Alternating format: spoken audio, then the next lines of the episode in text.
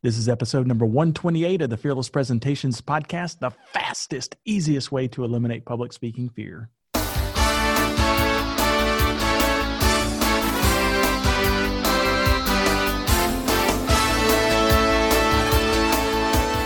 Want to absolutely eliminate public speaking fear?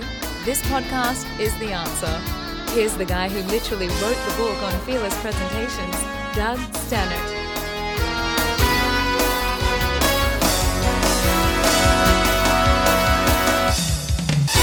Hey, welcome to the Fearless Presentations Podcast. I'm Doug Stannard, CEO of the Leaders Institute, and this is the podcast that helps you build confidence when you present your ideas and become a more polished and professional speaker. This is episode number 128. And on this episode, we're going to talk about how to deliver impromptu speeches and, and perform effectively when you're kind of put on the spot. So, the podcast is brought to you by Fearless Presentations. And just so you know, when during the COVID 19 shutdown, pretty much out of necessity, we began experimenting with different ways to help people communicate more effectively through technology. And in some cases, in, in some of those situations, those gems of wisdom that we learn throughout the experience have been the subjects of you know some past podcast episodes especially the ones over the last couple months. And but we've really discovered some things that have i feel like they've revolutionized the way that training takes place. For instance we've always known that training is much more effective if we're working in person with a with a good coach we always knew that, though we also knew that training works best and retention and application is highest when people develop a skill uh, over an extended period of time. You know, so think about a skill like math or or drawing or or driving. You know, those the you can get great value out of spending a couple of days with an expert in any of those mm, platforms or any of those those topics. Uh, for instance, if if I spend a couple of days with a great artist, I'd probably learn more in that couple of days than I could learn in months or even years working on my own. So it still has great value. However, if you're able to spend just a few hours with that artist and then get a chance to practice the skill on your own, so basically take what he or she has taught you and then practice that in the real world for a short period of time, and then come back and spend a little bit more time with the artist, the skill develops much faster and has a greater longevity in your mind. It basically it's training the muscle memory and that's the kind of experience that we're seeing in our virtual presentation classes. Um, so basically, what we did was we broke our two day in person class into modules. And right now, what's happening is the participants get a chance to interact with a live coach for just a few hours a week virtually digitally and in these sessions you know as they take place the confidence of the participants are, are just growing at an exponential rate it's it's it's really awesome i mean we've seen some really fantastic results in fact we're starting to see that the results of the virtual training is starting to surpass the results of our in-person classes which we never thought would happen but we're seeing that happen more and more often now for those of you who are regular podcast listeners, I'd like to invite you to sit through a session of this virtual class free of charge. Please don't um, share this with folks outside of the podcast, but it's something that I, I, you know, especially, you know, we're getting hundreds and hundreds and hundreds of people that um, that are listening to the podcast every week. And we want to kind of reward you for being such so loyal to us. And um, we really think that this is something that that can help. If you're listening to the podcast then interacting with a live coach can be really really helpful. Um, the next session every session by the way is on the first tuesday of the month uh, and the first session starts the first Tuesday of every month. So the next one is in July. Now seating is limited, um, even though we're opening this uh, opening this up to our listeners on the on the podcast. We still have a limited number of seats. So if you, if you'd like to take advantage of the offer, make sure and go to fearlesspresentations.com. Just fill out the form that's on our homepage. So if you want to take advantage of that offer, make sure and fill out the web form fairly quickly uh, before space runs out. All right, great. So let's get on with today's podcast. So the, the topic today is about impromptu speaking and uh, basically some tips that will help you speak confidently when you're put on the spot or when you're speaking off the cuff. Uh, one of the most terrifying moments as a speaker is when you're sitting in a meeting you're minding your own business and then someone asks you to stand up and give an impromptu speech. In fact surveys show that public speaking just in general causes a lot of fear and nervousness the nervousness can increase dramatically though when the speaker has to create and deliver the speech off the cuff so in this session we're going to cover a few impromptu speaking tips that you can use when you're in one of these pressure situations. And in addition, we're going to give you a few ways to improve your impromptu speaking skills over time. And hopefully that will be very helpful to you as well. So let's start with a few impromptu speaking tips. Um, one of the first things you want to do is realize that most impromptu situations aren't really impromptu at all. Um, for instance, it, most situations when someone is asked to speak off the cuff, they they rarely come without some type of warning.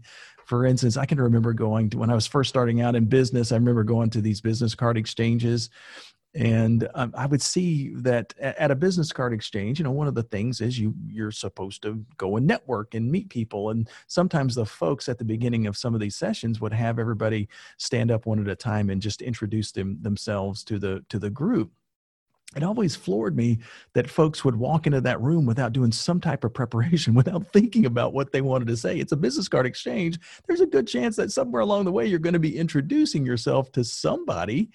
So, you know, since you know it's coming, you should be prepared for that and you should practice it. Uh, and I, I've, I give you a good example of this, by the way. I was covering uh, this session, the impromptu speaking session, in one of my classes years ago. And one of the participants said, Oh, thank God. That's what I have a lot of trouble with. And, you know, since it was such a dramatic utterance, you know, we were, I was, I, I asked him to elaborate on it. And he said, Oh, Doug, he said, you wouldn't believe this. Every Tuesday we have a staff meeting. And every Tuesday my boss goes around the table asking us to give a report on our project. It terrifies me. And of course, after he said that, there was an awkward silence in the room. And the woman said, I didn't have to say anything, thank God, because the woman sitting next to him, you know, raised her eyebrows and she said, Um, if it happened last Tuesday and the Tuesday before and the Tuesday before that, doesn't it stand a reason that it's going to happen this Tuesday as well? And so what we're saying is that situations like this, they those are not impromptu speeches. Those in those situations, you've got an opportunity to prepare for those types of situations and practice your delivery so uh, just kind of keep that in mind. A lot of times when we're put on on on the what appears to be something where we're put on the spot, it usually means, in some cases anyway, that we just didn't prepare for that that um, that thing happening. If you prepare for it, you'll typically do a little bit better. The second thing that you want to realize is that you want to you want to kind of understand that you are already an expert at speaking off the cuff. You're already an expert at impromptu speaking a lot of the fear that we have about impromptu speaking is unjustified because we do this all the time. For instance, if you've ever answered the phone, you have voluntarily entered into an impromptu speech. If you've ever chatted with a coworker in the break room, that was an impromptu speech. Uh, you you weren't sure exactly where you were going, you know, what what, what you were going to say during that conversation, and most likely you didn't plan the the conversation out or write out anything. You just did it right? The point is, is that we've been creating impromptu speeches our entire lives. Uh, you, a lot of times we just don't realize it. If if you get nervous when you're put on the spot, just think to yourself, okay, if if Bob in accounting asked me this particular thing at the water cooler, what would I say? How would I respond? And a lot of times that will help you kind of think more clearly and rationally in in when you're put on the spot anyway. The third thing that's important is you want to take a deep breath and then take your time responding. A lot of times when we panic, when we're put on the spot like that, we panic. And when we do that, we tend to ramble. So basically, what happens is that we feel like we have to reply immediately to the request. We don't really take the time to think about our response before we start to speak. Then half a sentence into the response, we feel like we're sounding foolish, whether we do or not, and then we scramble to try to recover. All of those things make this type of speech a little bit more challenging. And, and by the way, this is normal and this is very common. A lot of people go through this. It just doesn't have to happen. When, when someone puts you on the spot, you don't have to respond immediately.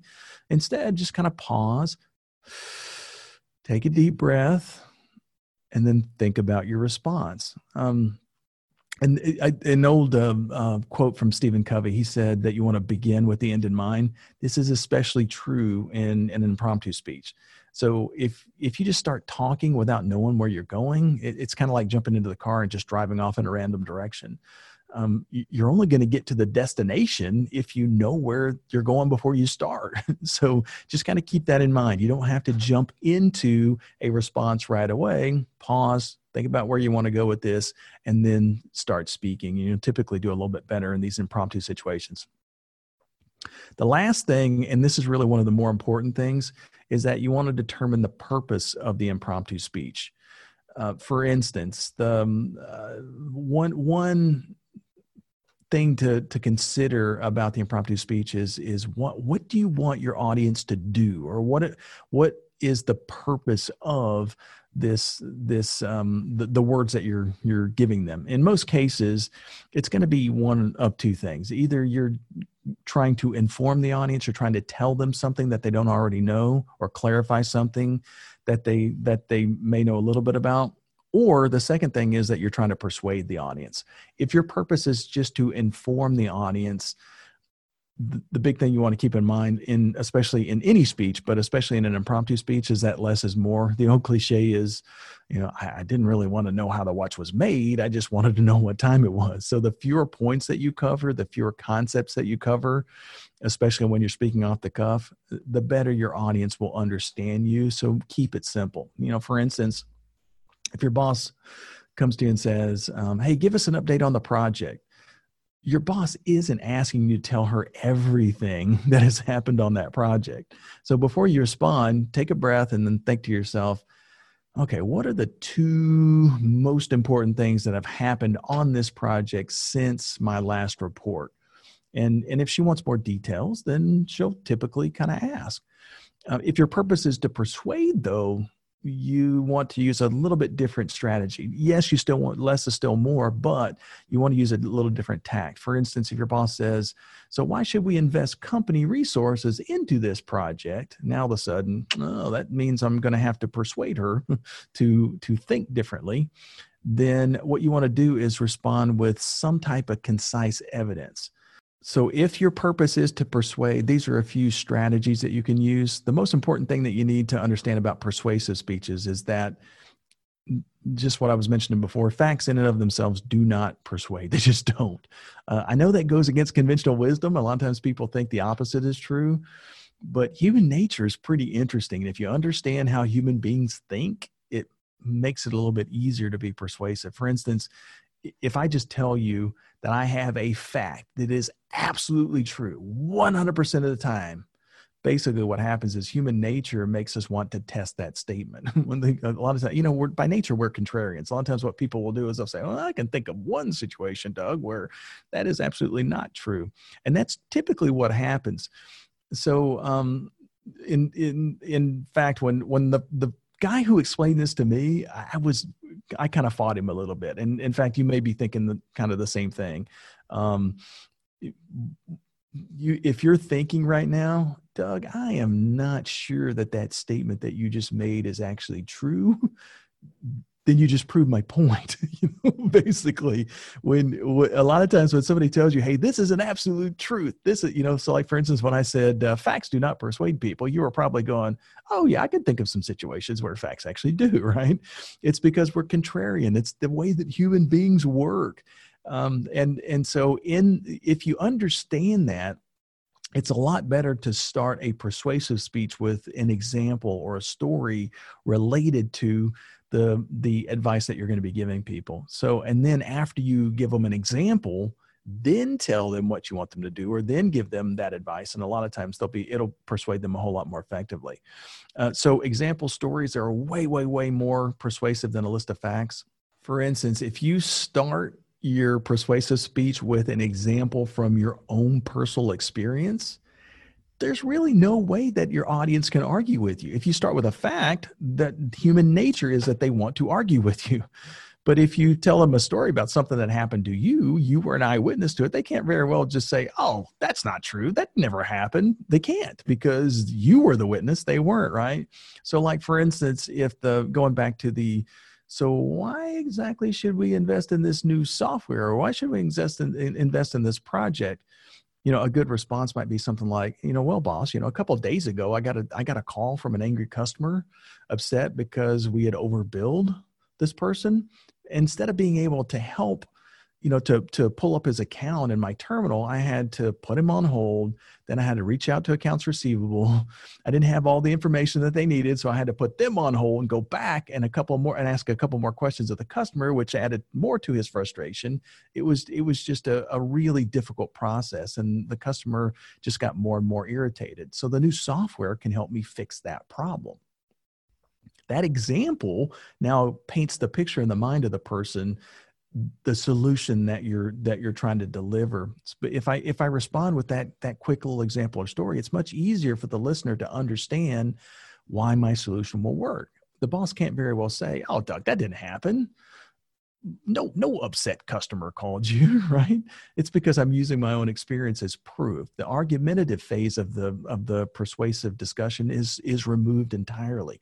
That's why this process works really well. So I, and by the way the process this technique it doesn't work every single time but it does work more often than trying to list a series of facts or or just giving your opinion to the audience which is a lot of a lot of times what we do.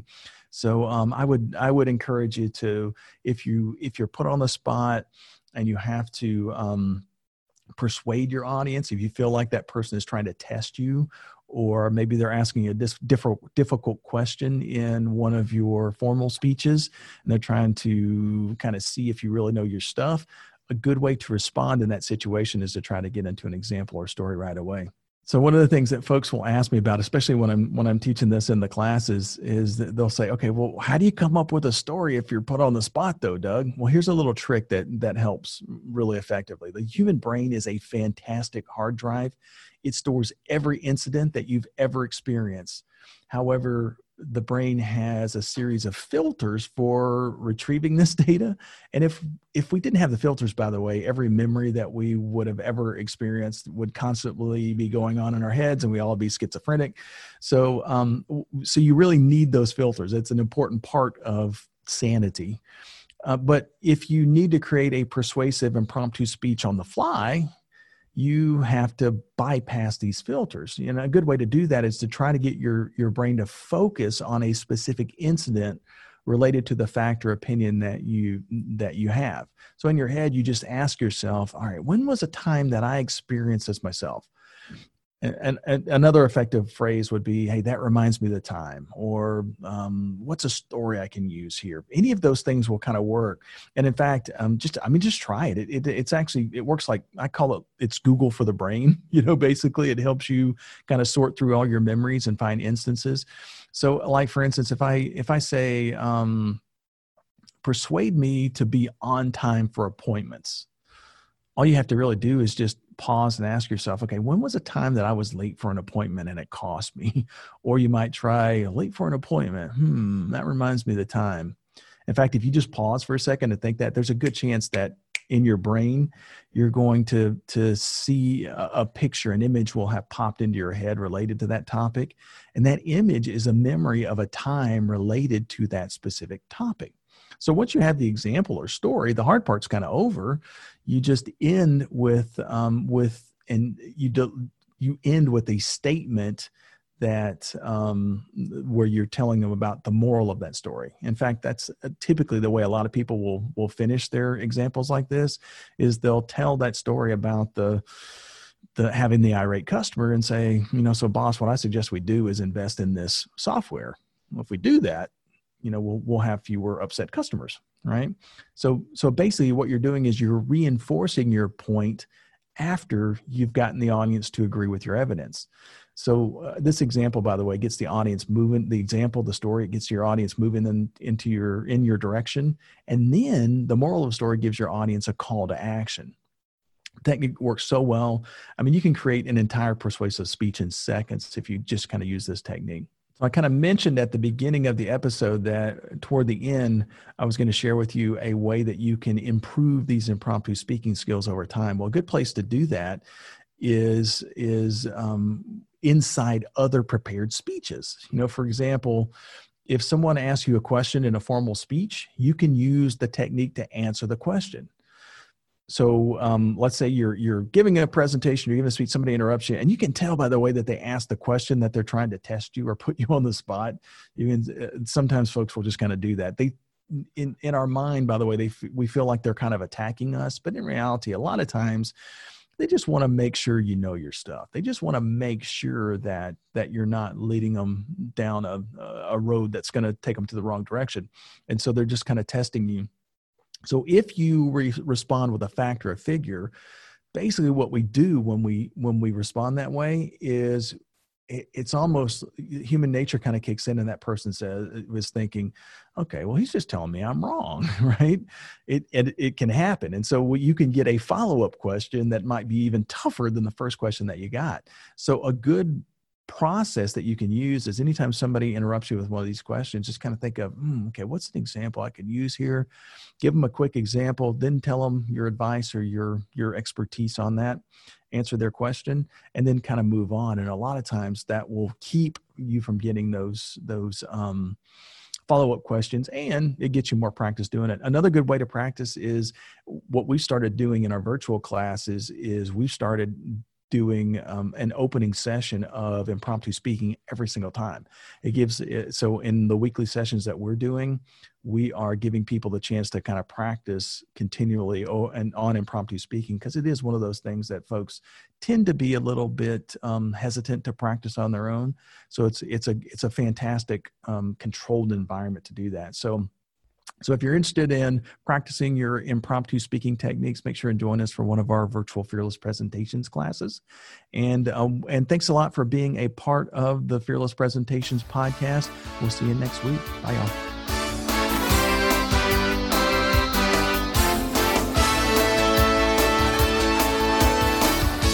Subscribe to this podcast for new public speaking secrets each week.